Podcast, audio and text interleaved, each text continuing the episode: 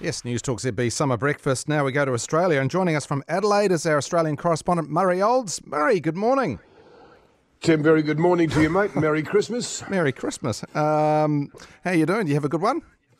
Look, it was all right, thank you. Uh, yeah, as you get older, you get a bit more grumpy, more restrained, and you, you tend to get a beer early and sit in the corner and watch everyone else having a great time. But I'm not the Christmas Grinch. We did have a, a lovely family catch up, so that's the main thing. Oh, good. Well, you have joined us uh, quite early your time. We appreciate it, uh, especially in Boxing Day. Now, the sales, um, yeah. economic worries and Boxing Day sales, how do they go together?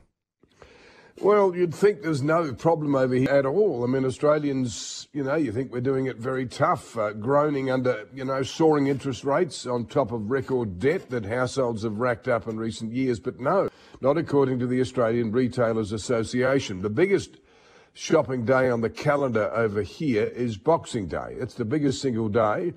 And this year, despite all the financial woes, and heading into the year, of course, with interest rates continuing to rise, we expect February and March at least.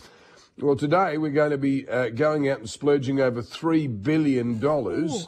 Now, that's a huge chunk of change. That's part of a $23.5 billion Christmas spend, they say in the shops over here. Um, if, if we get to, you know, $3 billion in one day, that's nearly a billion dollars in New South Wales and nearly a billion in Victoria alone.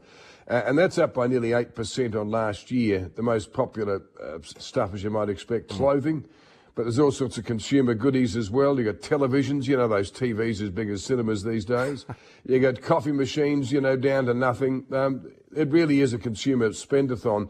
Anything is not nailed down, really, and people are saying they want to give themselves a bit of a treat after a tough three years, Tim. You know, COVID, you've had yep. floods and you've had fires people are saying, bugger it, we're going to actually spend something on ourselves uh, on this Boxing Day. So, you know, the best idea is to go nowhere near the shops, just get another beer or another coffee on your brand new machine and sit down and watch the cricket. exactly. Um, I agree. Uh, of course, or we could go to the cricket, the Boxing Day cricket test. We don't have one in New Zealand, I don't think, this year, Boxing Day cricket test. So we'll have to tune into the one between Aussie and um, you guys in South Africa.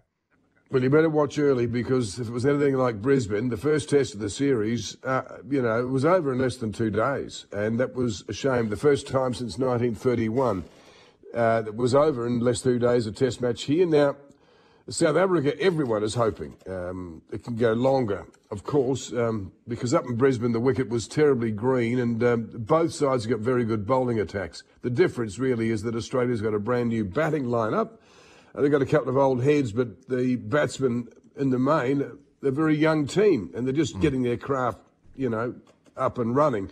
But up against an extremely good an Australian bowling lineup. Now, included in the Aussie bowling lineup, Scott Boland. You think, who's Scott Boland? He's the guy who got six for seven on debut last year at the MCG.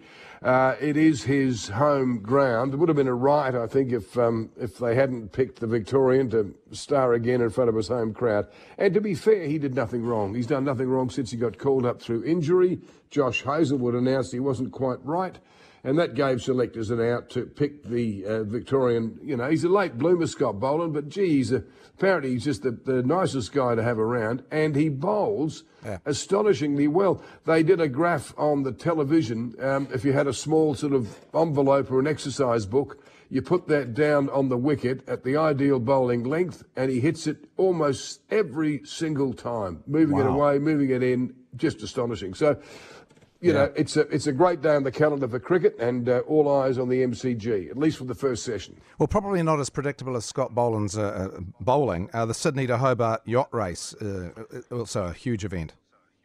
Oh, that, that's exactly right. So the idea is you have um, the first session of the cricket. It goes from um, from 11 till 1, and then boom, the cannon goes, the gun goes on Sydney Harbour. And this year, the Sydney Hobart Yacht Race, it's the 77th edition and there's a fleet of more than 100 boats. There are four huge maxi yachts, all of which have previously won line honours, and two have also set new race records. So I'll be looking at those four because conditions are going to be apparently absolutely outstanding. Um, the four biggest boats to look out for Comanche, Blackjack, Wild Oats, and there's a new one. Well, it's an old boat that's been bought by a lawyer and he's renamed it Law Connect. Um, you've also, so that's where the line honours uh, race winner is probably going to come from. Yep. But the handicap winner, it might also come from this group, but also, you know, I mean, look for the, the slightly smaller boats who, who just do well in the conditions. And the handicap, uh, that the handicap winner is also very, very keenly uh, fought over. Uh, forecast, well, as I say, it points to a super fast race this year. Comanche set the record one day, nine hours and 15 minutes. That was set back in 2017. And that is absolutely flying down the east coast of Australia to Hobart. So Comanche, one day, nine hours, 15 minutes. Wow. That's the record they're aiming for, Tim. Yeah, they crack along. I think an average speed around 22 knots or something. It's whew, extraordinary. Yeah, water ski. Oh, no, it's, it's, oh, man. not, not that. Anyway, hey, Murray, thanks so much. thanks so much for your time and uh, enjoy what, what break you have. Good on you, Tim. Thanks, buddy. Cheers. All there the best. Go. One of the scariest things you can hear as a parent is quiet. But if you do get a little quiet time, have a listen to The Parenting Hangover. It's not scary at all. If I bump into a couple and they have a boy and they have a girl, and I'm like, oh, boy, girl, snip. You've got a boy, you've got a girl, get the snip. You're you done. You get to figure out what it's like raising a girl, you get to figure out what it's like raising a boy, save yourself a shit ton of stress and money. You've got your perfect little family. The Parenting Hangover with Clinton Jordan. New episodes every Thursday on iHeartRadio or wherever you get your podcasts.